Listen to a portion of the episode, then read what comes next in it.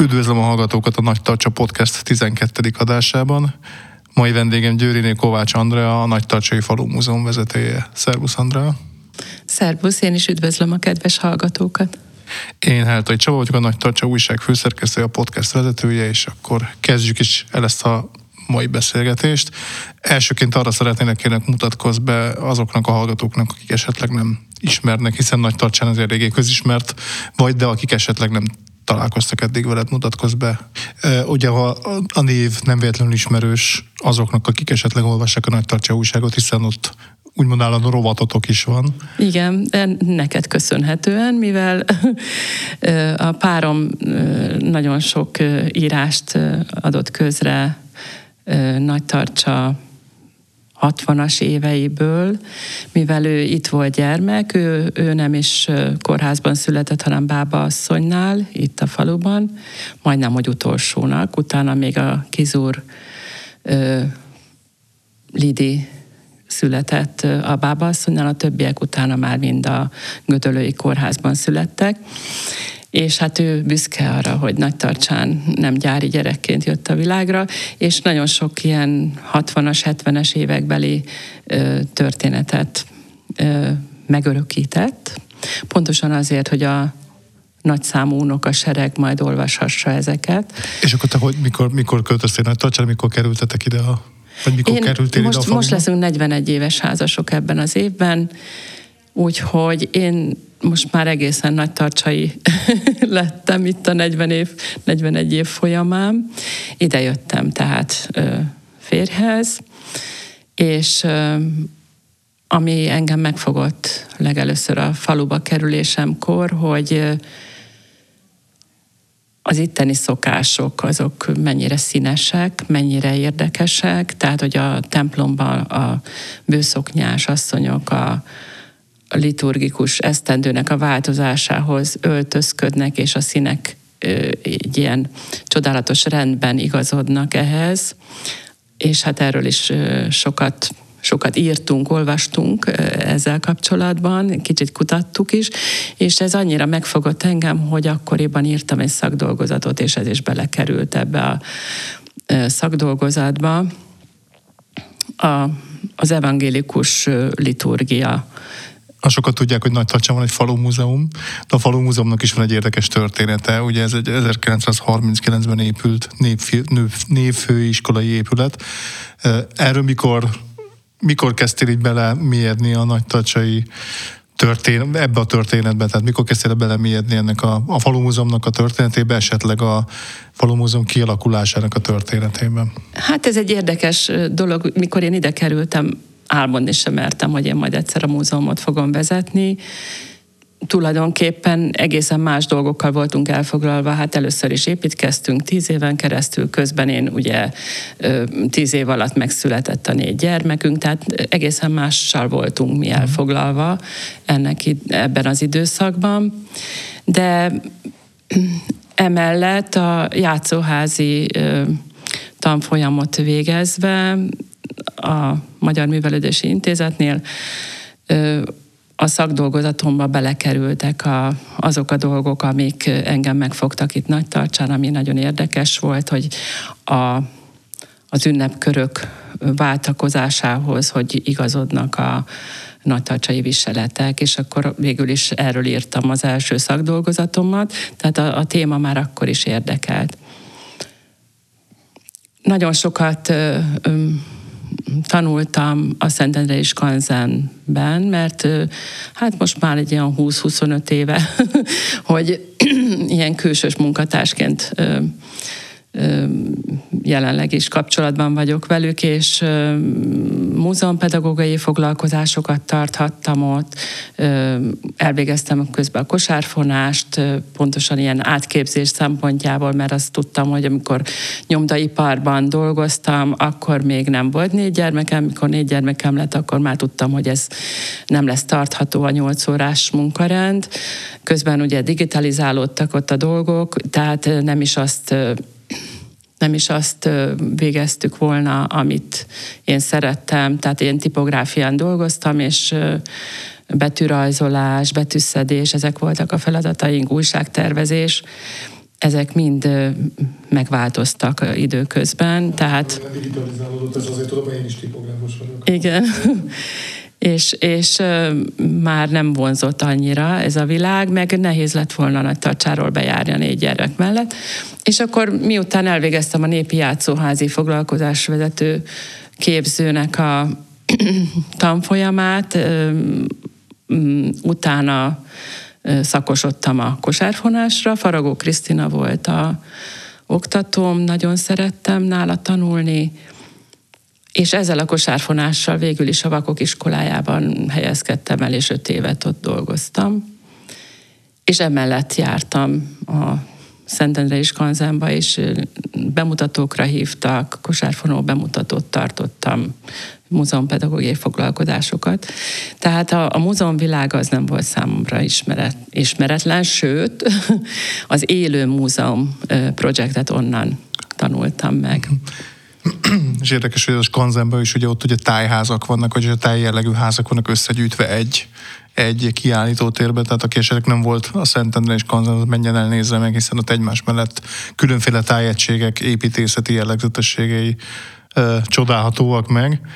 És ugye az előbb már egy fél mondatban beszéltünk erről, hogy a Nagytartsai Múzeum, a Falu Múzeum, az tulajdonképpen az is egy tájház, csak az egy teljesen autentikus tájház, hiszen ez egy most már lassan közel száz éves épület tulajdonképpen. És ugye ez iskolának épült. Igen, És pontosan. ebből lett ugye a... Ebb, ez később lett csak falu később múzeum, lett falu múzeum. De én kiavítanám, nem tájház, hanem falu múzeum. Elnézést, Tehát ez egy... bocsánat. Nem úgy értem, hogy a Skanzenben vannak a tájház de hát végül is az se tájház. Ö, tájházak közé vagyunk sorolva, uh-huh. tehát mi is tagja vagyunk például a Tájház Szövetségnek, most már 2007 óta, 2017 óta pontosan, és ennek nagyon sokat is köszönhet a Falu Múzeum. Új, nem mert... vagyok teljesen otthon ebben a tájház. Mi a különbség a tájház meg a Falu Múzeum között? Igen. Teljesen amatőr vagyok ebben a kérdésben. A tájház tulajdonképpen egy olyan épület, ami a, a helyi jellegzetességeket? Helyi jellegzetességeket magában viseli magán, az épp mondjuk egy alföldi stílusú De hát ez mondjuk megvan itt nagy tartsán is tulajdonképpen. Ez nem? egy alföldi stílusban épített ház. ház, ez a mi szerencsénk, mert erre hivatkozva több pályázatot is tudtunk nyerni, illetve hát ebben támogatást nyerni, hogy felújítsák, és ennek is az volt az előzmény, hogy 2017-ben én beléptem a Tájház Szövetségbe, és ott egy ilyen tájházvezető képző tanfolyamot elvégezve hallottam arról, hogy van több olyan lehetőség, amivel ezeket a leromlott épületeket rendbe lehet tenni, és ezeket a pályázatokat, most már a negyedik pályázaton vagyunk azóta túl, és tényleg sikerült egy olyan állapotromlást megállítani, ami az épületnek sajnos eléggé ijesztő képet adott, mikor én oda kerültem. Ez mikor történt? Mikor kerültél oda, mert még nem beszéltem? Én 2009-ben kerültem a múzeum élére, és arra emlékszem, hogy egy, egy Fóti Feri bácsi nevű Amerikából amerikai, tehát Amerikába származott magyar vendégem volt éppen, és én nagyon-nagyon szégyeltem azt, hogy ahogy vezetem a, az épület felé, egy ilyen pont a bejáratnál volt egy nagy luk a járdán, és azt mondtam, hogy hát akkor most sóhajtunk egyet, átlépjük ezt a kis mélyedést, és megmutatom a múzeumot, és, és így, így oldottam meg ezt a problémát, mert tényleg tényleg szégyelni valónak találtam, hogy, hogy ilyen állapot van. És hát sajnos nem csak ott, ott volt ilyen állapot, hanem a falak repettek, mállottak, sok helyen a lábazat följött. És ez miért volt így? Akkor igazából nem volt gaz, hát biztos volt gazdája ennek a falumúzeumnak ezelőtt, de hogy akkor nem fordítottak elő erre kerül figyelmet? Ö, nem, nem, nem ők voltak a hibások, hanem ez egy annyira régi épület, 1938-as építésű, ugye népfőiskolának épült, ez mhm. egy gazdasági épülete volt a népfőiskolának, uh-huh. úgy hívták, hogy a Finnház.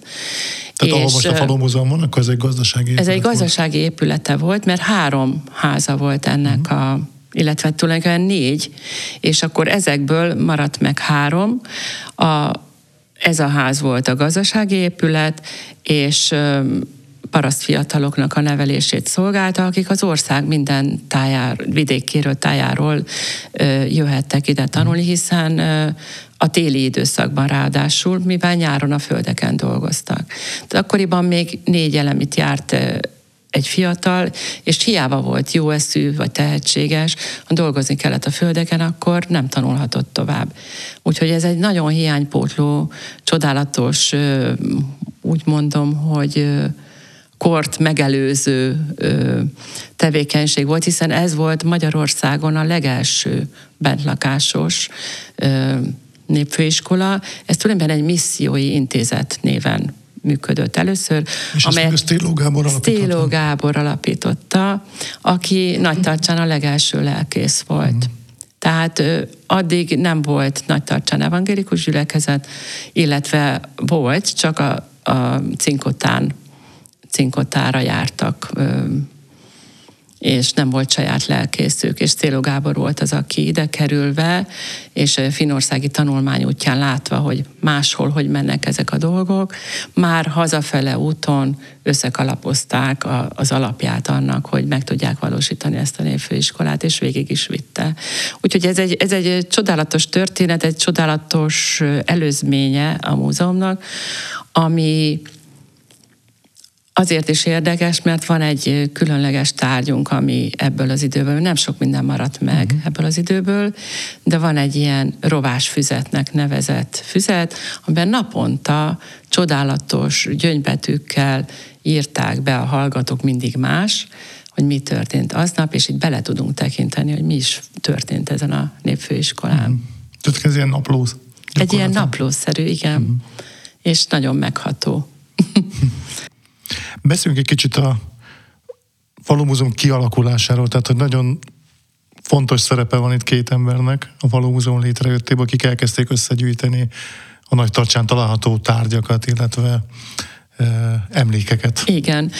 Ez, ez annak köszönhető, hogy két olyan egy olyan tanítóházas pár került a faluba, akinek erre volt szeme. Ez a 60-as években történt? Ez 1960-ban történt a, a múzeumnak a megalapítása, hát nyilván megelőzte ezt egy komoly gyűjtőmunka. Uh-huh. És, Mondjuk mikor el a nevüket is, akik esetleg nem. Molnár Lajos és Mol, uh-huh. Molnárné Hajdú Margit Igen. tanítók, és ők így szerették, hogy őket így szólítják, hogy tanítók ők tulajdonképpen a Stélóféle Tesedik falvának az egyik épületében nyitották meg 1960-ban a helytörténeti és a néprajzi állandó kiállítást. A helytörténetet a tanítóbácsi nagyon aprólékosan, gondosan gyűjtötte. Akkoriban még nem lehetett beírni a Gogülbe, nem is volt ilyen, hanem ő levéltárakba járt és kutatómunkát végzett, és részletesen különböző időrendi útmutatókat készített Nagy Tartsa történetéről, amelyek az ő könyvében is elolvashatóak, a Nagy Tartsa történet és néprajzi emlékei című könyvben, ami kapható egyébként a Igen, ezt akartam kérdeni, ezek ugye megjelentek, és akkor hozzáférhetőek, akár egyébként a könyvtárban is nyilván. A meg... könyvtárban kivehetőek, Igen. tehát hogyha valaki a érdeklődik, pedig múzeumban pedig meg is vásárolhatóak. A, Akit a... esetleg tényleg érdekel, nagyon alapos és mélyreható tanulmányok, illetve szövegek olvashatók ebben. Igen, nagyon, nagyon sok érdekes. Ez egy óriási benne. dolog, hogy valakik összegyűjtötték ezt. Tehát most nem a nulláról indulunk, uh-huh. hanem egy olyan komoly anyagunk van, amiből tudunk építkezni. És, és ugye, ha jól tudom, ez már a, akkoriban ez úgy is történt, hogy akinek volt esetleg fölöslegessé várt egy viselete, akkor azt odaadta... Hát ez nem egészen úgy volt, hogy fölösségessé vált, mert azért ehhez az asszonyok mindig ragaszkodtak. Akkor lehet, hogy rossz például és anyáról, lányra, nagymamáról uh-huh. lá, anyára, anyáról lányra hagyományozódtak, de nem szívesen adták ám uh-huh. ki ezeket a kezükből, de a tanítónéninek odaadták, mert uh-huh. ő elmagyarázta nekik. Azt sem tudták akkoriban, hogy mi az, hogy múzeum. Uh-huh. Hova fognak kerülni ezek a tárgyak. Mi történik velük? Mi fog velük történni. De aztán, mikor megnyílt a múzeum 1960-ban, olyan sokan álltak sorba, hogy megnézzék, hogy külön csoportokba kellett őket osztani egy megtekintés, és amikor látták, hogy milyen szépen vannak ezek kiállítva, attól fogva még több minden adomány érkezett a múzeum részére, amit így kiemelnék, hogy a környékben ö, először nálunk alakult múzeum, tehát mi, mi mm, a 60 éves évfordulóra egy komoly oklevelet kaptunk a Szentendrei Skanzenban volt pont az átadó mm. ünnepség, ahova aztán el tudtunk menni százan a falu múzeumot elkísérték, mert én mondtam, hogy én egyedül, ugye egyedül vagyok a múzeumban, tehát egy, egyedül nem fogok elmenni átvenni az oklevelet, hanem igenis, hogy mindenki, aki hagyományőrzéssel foglalkozik, kísérjen el engem erre a nagy eseményre. Így velünk volt a hagyományőrző egyesület, akkor velünk volt a asszonykórus, ami a Hagyományőrző Egyesületnek a tagja, és a Rozmaring néptárscsoport elkísért minket, és a szlovák önkormányzat. Tehát a falumúzeum mellett minden hagyományőrzéssel foglalkozó szervezet jött velünk, és nyilván a szülők, akik megcsodálták a gyerekeket, ahogy a színpadon táncolnak, úgyhogy Igen, így voltunk ott százan. Ezt egyébként én is ki akartam emelni, ugye a falumúzeum az a bemutató tere nagy tacsa történetének, de itt azért nagyon sokan dolgoznak azért, hogy ezek a, ezek a hagyományok, ezek megismerhetőek, illetve megtarthatóak legyenek, illetve megőrzési munkálkodnak, és akkor most el is soroltad Igen. ezeket a... És hát van még egy örömünk, hogy vannak fiatalok is, akik ezzel foglalkoznak.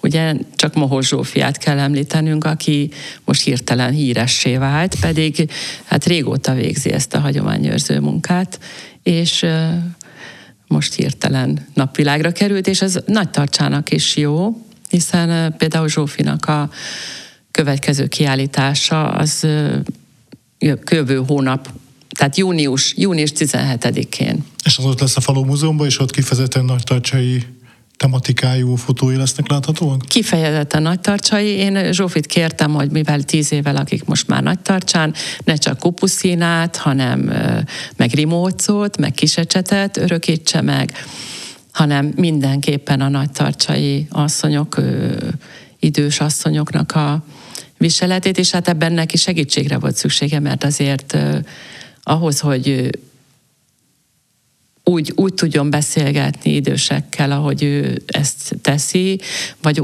olyan módon a hétköznapi életüket is le tudja fotózni, ehhez azért bizalom is szükségeltetik, úgyhogy kapott segítséget a Mor- Morva Márika nénitől, Morva Márikától, aki mindenben segíti ezt a munkát, és ez, ez is egy igen, erről majd a újságban is lehet részletesebben olvasni, a Májsi lapszámba.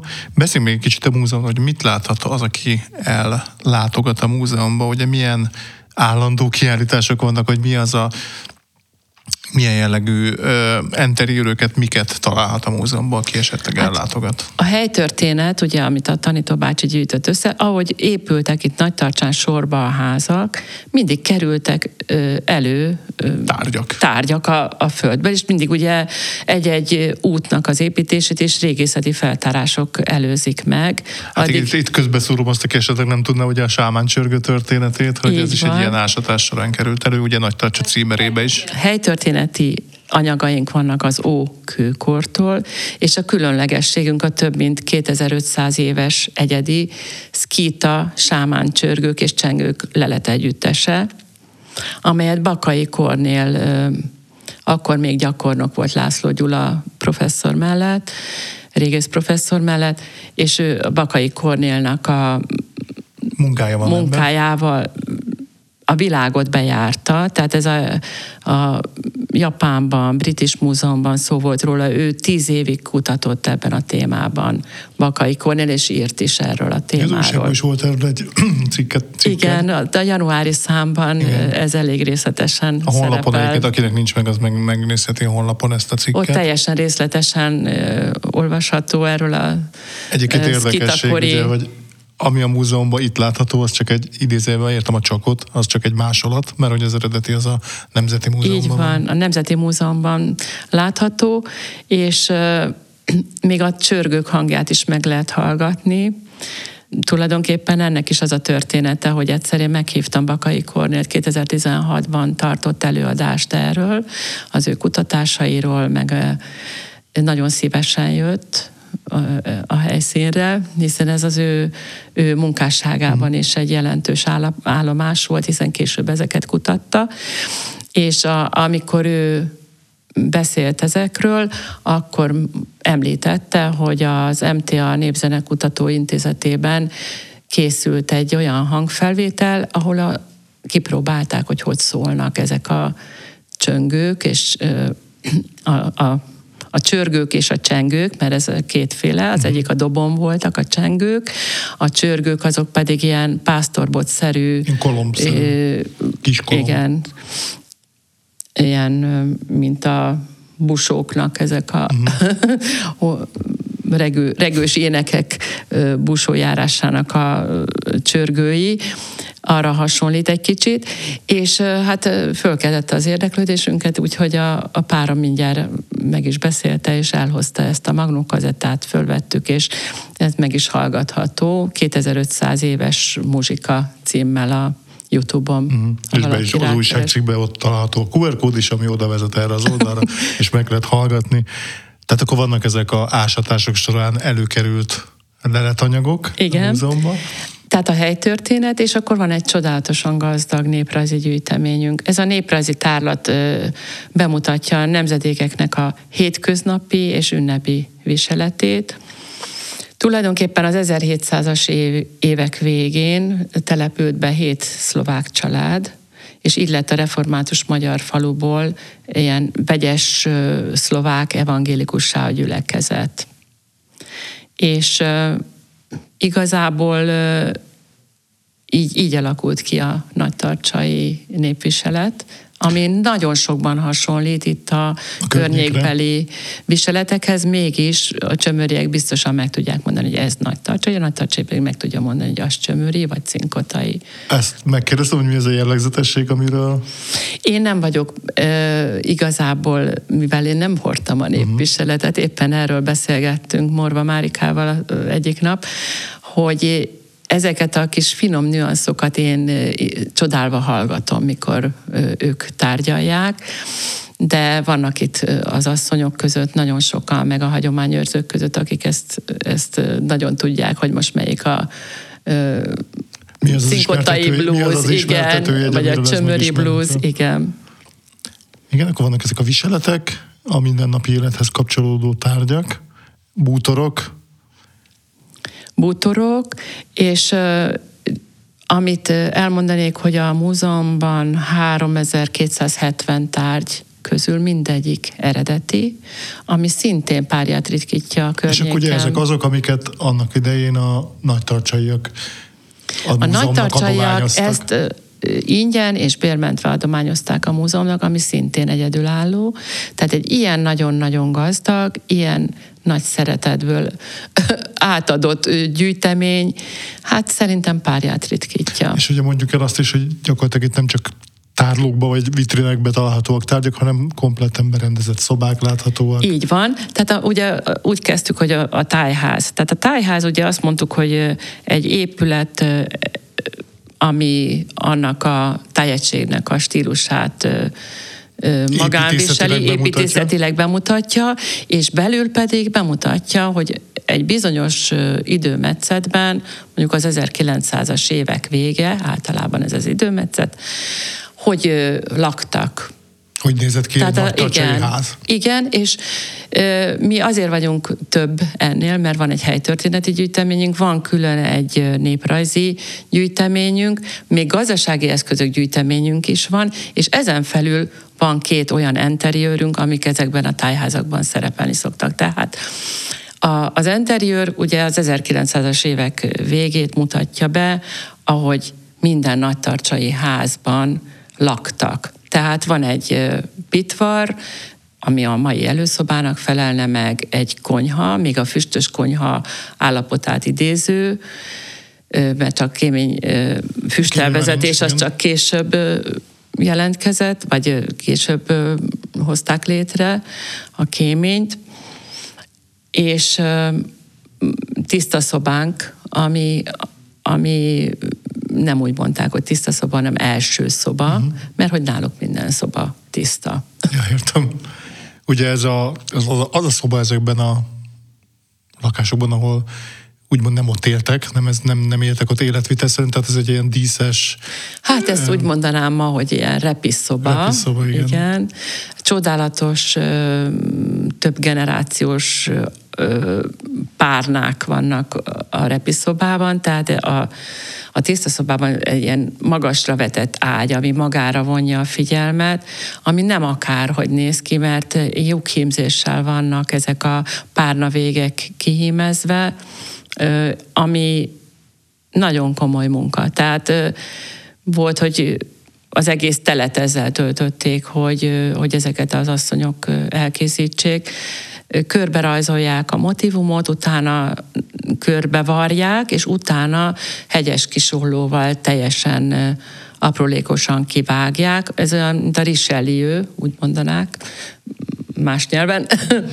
Tehát ez egy lyukhímzés, itt úgy mondják, hogy lyukhímzés, és általában ezt a kék, kék színű brokátsejmet rakták a párna végbe, hogy szépen mutasson, de a szegényebbeknek, akiknek esetleg nem volt olyan tehetős, ők is megoldották, mert volt, hogy kreppapírral ugyanazt a hatást el tudták érni, és senki meg nem mondta volna, hogy ez és akkor nem ez sejem. az egyik interiőr, ugye tele eredeti, vagy hát gyakorlatilag eredeti tárgyakkal, és Igen. mi a másik interiőr, ami látható a múzeumban? Hát a, az a pitvar és a konyha az egyik interiőr, a másik pedig a tiszta szoba. Ez a két interiőrünk van. És akkor ezen kívül van? És ezen kívül van még a gazdasági eszközök kiállításunk, ahol tulajdonképpen minden, ami az évkör folyamán szóba kerülhet. Hogy használatban volt. Használatban egy... volt, az minden tárgy felelhető, tehát egészen a tavaszi munkáktól, az ekén, a szántáson keresztül a házépítés is benne van, a, a betakarítás, a, a, a aratás, aratás eszközei, akkor a betakarítás eszközei, kenyérsütés eszközei, szőlő, tehát a a szőlőtermelés eszközei, ezek mind láthatóak a kiállításban, és hát ezt úgy szoktuk a gyerekekhez egy kicsit közelebb vinni, mivel ők már ilyen tárgyakat nem így testközelből nem, tudják, nem látnak. Egyrészt a párom készített kis felvételeket, hogy hogy ültetik el a borsót, vagy a kukoricát, hogy kapálta be a... Ezeket itt nagy tartsán hitele, telje, teljesen hiteles felvételek, és ezek ilyen 5 percben lejátszható, 3 percben lejátszható kis felvételek, amit, hogyha szükség van rá, egy, egy csoportnak be tudunk mutatni, és akkor utána még olyan kincseim is vannak, hogy, hogy egy idős rajzolóasszony adott nekem olyan rajzokat, ahol az élete történetét, az emlékeit rajzolta le, és ezek, ezeken a rajzokon pontosan ezek a szerszámok láthatók, ez a hm, keresztfüles kosár, amivel szedte a cseresznyét, vagy a, ezek, a, ahogy mentek a mezőre népviseletben, és a, vitték a vállukon a kapát, szerszámokat, tehát mind, minden leolvasható róla, sőt, még olyan rajz is van, ami amit a gyerekek megkérdeztek, hogy és ez itt rajzolta a múzeumban? És akkor erre tudtam mondani, hogy nem, hanem a múzeum utánozta le, ahogy ő lakott régen, és azért néz ki úgy az a szoba, ahogy a rajzon szerepel, mert hogy a, a múzeum ilyen hitelesen mutatja be, tehát ugyanúgy ö, látjuk a, a tükröt a falon, látjuk a tányérokat körbe, a, a függönyt az ablakon az áttört mintával, és a, a régi családi fotókat szintén a falon. Ezen meglepődtem egyébként, akkor említetted, hogy a 1900-as évek közepe az az idő, metszet, amit ugye mutat a... Vége, inkább. Vége, ezer, tehát ilyen 1900... Igen, 1900-as. Általában hogy, a falu múzeumok, meg de a azt hittem, tájhá... hogy ez korábbi egyébként, ez az időpillanat. Uh-huh. Ez, ez volt az a nagyon gazdag időszak, amit általában ezek a tájházak és a falu múzeumok, meg a Skanzenben is nagyon sok tájegységben uh-huh. mutatnak be. Nyilván azóta vannak olyan törekvések több helyen, hogy későbbi időszakokat is bemutassanak, de ez egy nagyon szép és gazdag időszak uh-huh. volt a, a népművészetben, tehát virágzott a népművészet, és itt, itt van a legtöbb bemutatni való. Igen, egyébként ez érdekes, egyébként más uh, témában is, tehát mondjuk amikor ellátogatunk egy várromhoz, ugye egy várromnak mindig csak egy adott pillanatát tudja bemutatni egy-egy rekonstrukció, tehát az folyamatosan változó világnak egy pillanatát lehet ilyenkor megmutatni. Bár mostanában vannak ilyen vár felújítási Replikák. projektek is, igen. igen. De hát ott is ugye a, a szakemberek ugye meg, megegyeznek egy egy időpontban, hogy mi az, amit, amit megmutatnak, vagy visszaállítanak, vagy, de ez most mindegy, uh-huh. ebből a szempontból mellékes. Beszéljünk még a múzeumról, amit mit lát, mi az, amiről még nem beszéltünk, hogy mit láthatnak még azok, akik ellátogatnak, és utána majd beszélünk, hogy hogyan lehet meglátogatni a múzeumot. Uh-huh. még, még vannak a tűzoltóságról emlékeink a múzeumban. Tehát Egy a... tűzoltó szerkocsi látható az udvaron, ugye? Ha jól emlékszem. Igen. Ezt a, ezt a tűzoltó kocsit az egyik pályázat alapján sikerült felújítanunk, mégpedig a 13. kerületi hagyományőrző tűzoltók segítségével. Béres Ferenc volt a tűzoltó parancsnok, aki nek a segítségével sikerült. És egyébként régen nagy tartsának voltak, akik a voltak helyi tűzoltók? Erre nagyon nagy szükség volt, mivel náttetősek voltak a, a házak, és szalma és náttetővel fedve, és hogyha az egyik meggyulladt, akkor komoly tűzvész tudott kialakulni a faluban. Tehát erre nagyon, még komoly toronyőrség is volt, ahol főleg aratás idején a mezőt figyelték a toronyból, hogy nem kap el lángra valami, hiszen akkor elterjedt volna, és oda lett volna a gabona, meg hát ráterjed a házakra is. Tehát volt itt egy helyi tűzoltó egyesület. Tehát tulajdonképpen ennek állít emléket ez a tűzoltókocsi a Valómúzeum udvarán, még akkor is, ha az nem kifejezetten nagy tartsai, attól még eredeti. De ezt itt, tar- itt használták. Ja, hogy ezt, ezt itt használták, ezt, igen, csak akkor nem igen. itt volt a felújítás. Itt használták. Tehát akkor az nagy tartsai Nagy eszköz. tartsai eszköz volt, igen. E, ugye most már, hogy véget ért a, a tél, itt a tavasz, most már ugye visszatért a múzeum is a rendes nyitvatartásához. Beszélünk arról, hogy mikor van a nyitvatartása, illetve nyitvatartási időn kívül hogyan lehet bejutni és megnézni uh-huh. ezeket a helyi csodákat. A tavaszi, tavaszi nyitvatartásunk a hétköznapokra szól, tehát főleg az iskolás csoportoknak és az óvodás csoportoknak van kitalált, tehát a délelőtti időszakot öleli fel, mert olyankor tudnak általában eljutni hozzánk. Tehát 10 órától nyitva vagyunk 14 óráig, a hét három napján, viszont egyéni látogatókat is fogadunk akár ebben az időpontban, de előzetes bejelentkezéssel bármikor előzetes megbeszélés alapján fogadunk látogatókat vagy csoportokat. Hiszen azt nem is mondtuk el, hogy eljutni hozzánk, ez elhangzott, hogy pontosan hol van, aki esetleg nem tudja, hogy hol található Nagy Tartsan, a Falu Múzeum a Múzeum utcában. Múzeumkert utca 21 a szám, bocsánat. ami azért érdekes, mert mi vagyunk a Múzeumkert 21, és utána már egy Rét utca következik, mert ott közben nyílt egy utca mellette, úgy, vagy mögötte. Folytatásaként. Folytatásaként.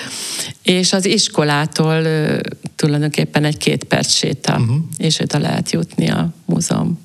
Ez egy sarok, sarok telken található, amit sokan megnéznek, hogy van ott egy kis színpad. Igen, ezt szabadtéri is színpad. Mondani, van egy kis szabadtéri színpad, ami, ha jól tudom, Padokkal, igen. a laktanyához is némi köze van, hiszen ezt, a, ha jól tudom, a 60-as, 70-es években katonák Igen, hozták létre, vagy építették? katonák építették.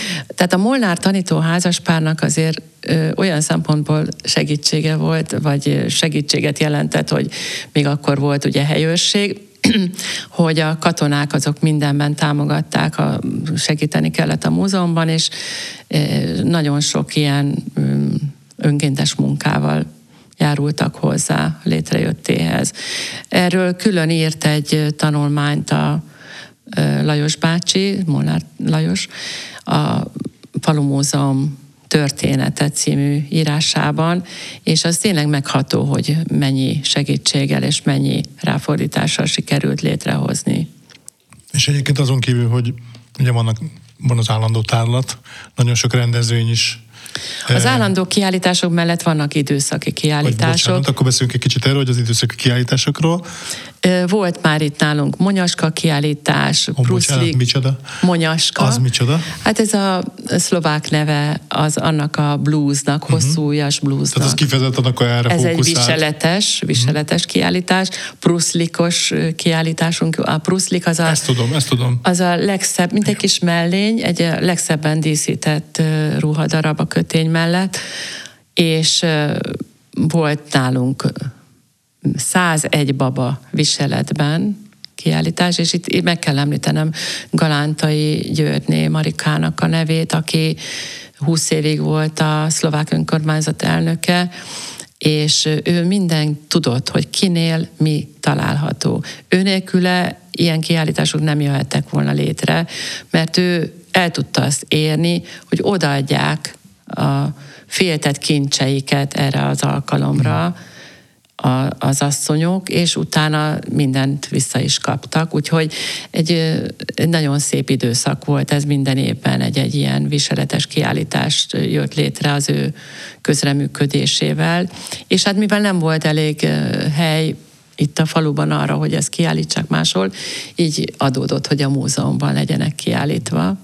Ez jó volt, mert hosszabban nyitva lehetett tartani, nem kellett egy pár nap múlva lebontani a kiállítás. De volt olyan kiállítás is, hogy keresztelői takarók nagy tartsán, hiszen ennek is egy külön hagyománya volt, hogy ezt a lyukhímzéses, csodálatos keresztelői takarót, amivel letakarták az újszülött babát, hogy, hogy nehogy szemmelverés érje, amíg a templomig elviszik tehát ennek is számtalan gyönyörű hímzett változata van, ez a lyukhímzés, és akkor, ala, hogyha lány volt, akkor nyilván rózsaszín brokácsejem volt alatta, hogyha kisfiú, akkor pedig ez a türkiszkék. Mm. és ugyanilyen volt a keresztelői pója, amiről szintén volt a kiállításban sokféle változat, és egyik szebb volt, mint a másik. Én nagyon örülök, hogy ezeket akkoriban sikerült megrendezni, én viszont életmű kiállításokat is hoztunk itt létre. Sztéló Gáborról volt egy 2010-ben egy életmű kiállításunk, ahol nem csak templomépítő, iskola alapító, hanem ugye gyermekmentő munkájáról is szó esett, és az is megdöbbentő számomra, hogy 65 évesen ment el közülünk, és azért az viszonylag fiatalon, hogy hogy fért ennyi minden az életébe. Ez nagyon érdekes volt ez a kitekintés ennek a kiállításnak kapcsán. Egyet sajnálok, hogy akkoriban még akkor kerültem a múzeumhoz 2009-ben, és akkor még nem figyeltem arra, hogy ezek a kiállítások fennmaradjanak, akár időszaki módon újra és újra ö, föltehetők legyenek, hanem csak ilyen fénymásolt, meg egy kicsit ilyen házilagos módszerekkel csináltuk. Azóta most már figyelek ezekre a dolgokra, például a Molnár házaspárról egy nagyon szép emlékkiállítást hoztam létre a párom segítségével. Ő ebben nagyon sokat tudott segíteni, hiszen ő nagyon jól ismerte a tanítóházaspárt. És ez a kiállítás, ez most már bármikor feltehető, 12 darabos, kulturált formában, nyomdai, grafikai munkával készült, és ez, ez a jövő útja, hogy Tehát ilyenek is legyenek. Létre Igen. lehet hozni ezt az idők, vagy Igen. újra időszaki meg lehet rendezni ezt az időszaki Igen. kiállítást. Most ugyanezen dolgozunk a Mohos Zsófi nagytarcsai népviseletes fotói kapcsán. Illetve amikor itt a jó idő, akkor sokszor a szabadtéri rendezvényeknél is helyszíne, vagy szabadtéri rendezvényeknek is helyszíne tud lenni a múzeumkert. Egy nagyon jó kis helyszín, nagyon hangulatos, és állítom, hogy ez a, ez a múltja valahogy mondják, hogy itt olyan, olyan jó a légkör, olyan jó a hangulat.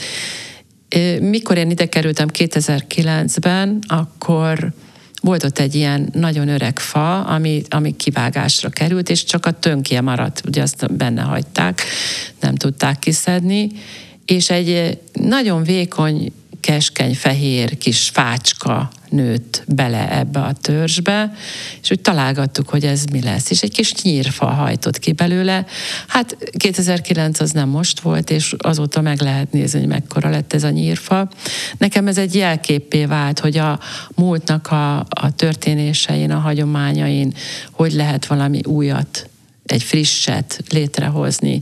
Tehát a, végül is az én feladatom most az, hogy ezt a sok szépet és csodát, amit itt összegyűjtöttek, hogy tudom a mai generációnak úgy átadni, hogy élményszerű legyen a számukra, és hogy ö, megérezzenek ezekből a kincsekből, szellemi kincsekből is valamit. Ezért előfordul, hogy ha jön egy 25 fős gyerekcsoport, mondjuk az iskolából, egyből megkérem, hogy osszuk kettőbe őket, és akkor az egyik fele jól lejátszik a kertben, mi becsukjuk magunk mögött, visszaszámolunk az időben, mert visszamegyünk vagy 120 évet.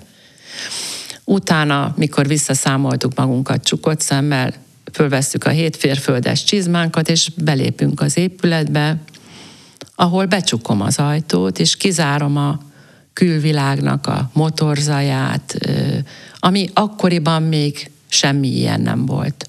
És maga az a csönd, meg ez a különleges közeg, ezek az enteriőrök, egy ilyen, ilyen csoda, csoda számba mennek a, a gyerekek számára, hiszen egész máshogy élünk már, és akkor erről tudunk egy kicsit beszélni velük. Tehát ez egy ilyen, hogy is mondjam, egy ilyen interaktív párbeszéd a gyerekekkel. Ti hogy szoktatok ebédelni, reggelizni, ki ki a tévé, meg a számítógép előtt, stb. És itt hogy volt régen? Hogy kihúzták középre a nagy asztalszéket, arról lették az egyszerű étket, és meg tudom mutatni, igaz, most egy baba áll benne, ez a Kati, áll mint, mint Katiban a gyerek, Igen, szokták ezt. mondani. Tehát e, ez tulajdonképpen az Arany János családi kör versében az asztalszék, amit középre raktak, oda raktak rá egy nagy tálat, és ilyen kisebb zsámolyokon, gyalogszékeken ülték körül, és így, így ett, együtt evett a család. Bármilyen egyszerű dolgot, de együtt. Egyébként most ez a Kati eszk nevű eszköz lesz a másik lapszámban a hónap műtárgya. Igen, gondoltam, hogy a anyák napjára gondolva, talán ez lenne a legkedvesebb. Amúgy is nagyon szépek ezek a nagy tartsai viseletbe öltöztetett kisbabák, kisgyermekek, és egy ilyen zobonykában áll benne ez a kis, kis másfél-két éves korú kisgyermek, és hogy az anya el tudja végezni a házi munkát, hogy tudjon főzni, és ne legyen lába alatt, hát beállította így a katiba. És, és gondolom egy kis ennivalót, egy kis kenyérhaját, ezt azt odarakott neki, és addig el tudta végezni a házi munkát. Ezek nagyon szép gondolatok voltak a múltról, meg a múlthoz való kapcsolódásról, és szerintem ez egy nagyon jó végszó is ez a beszélgetéshez. És mindenkit arra bíztatok, aki esetleg nem volt még a Falu Múzeumban, hogy menjen el, nézze meg, akár nyitvatartás idő, akár egyeztetett időpontba, és ismerje meg nagy tartsa a múltjának ezt a, ezt a szeretét, vagy ezt a fontos helyszínt, ahol megismerhető nagy tartsa múltja. Köszönöm szépen a, a figyelmet, elköszönünk most a hallgatóktól, és találkozunk két hét múlva viszont hallásra. Köszönöm szépen Győrini Kovács Andrának. Én is köszönöm figyelmet. Viszont hallásra. Minden jót kívánok.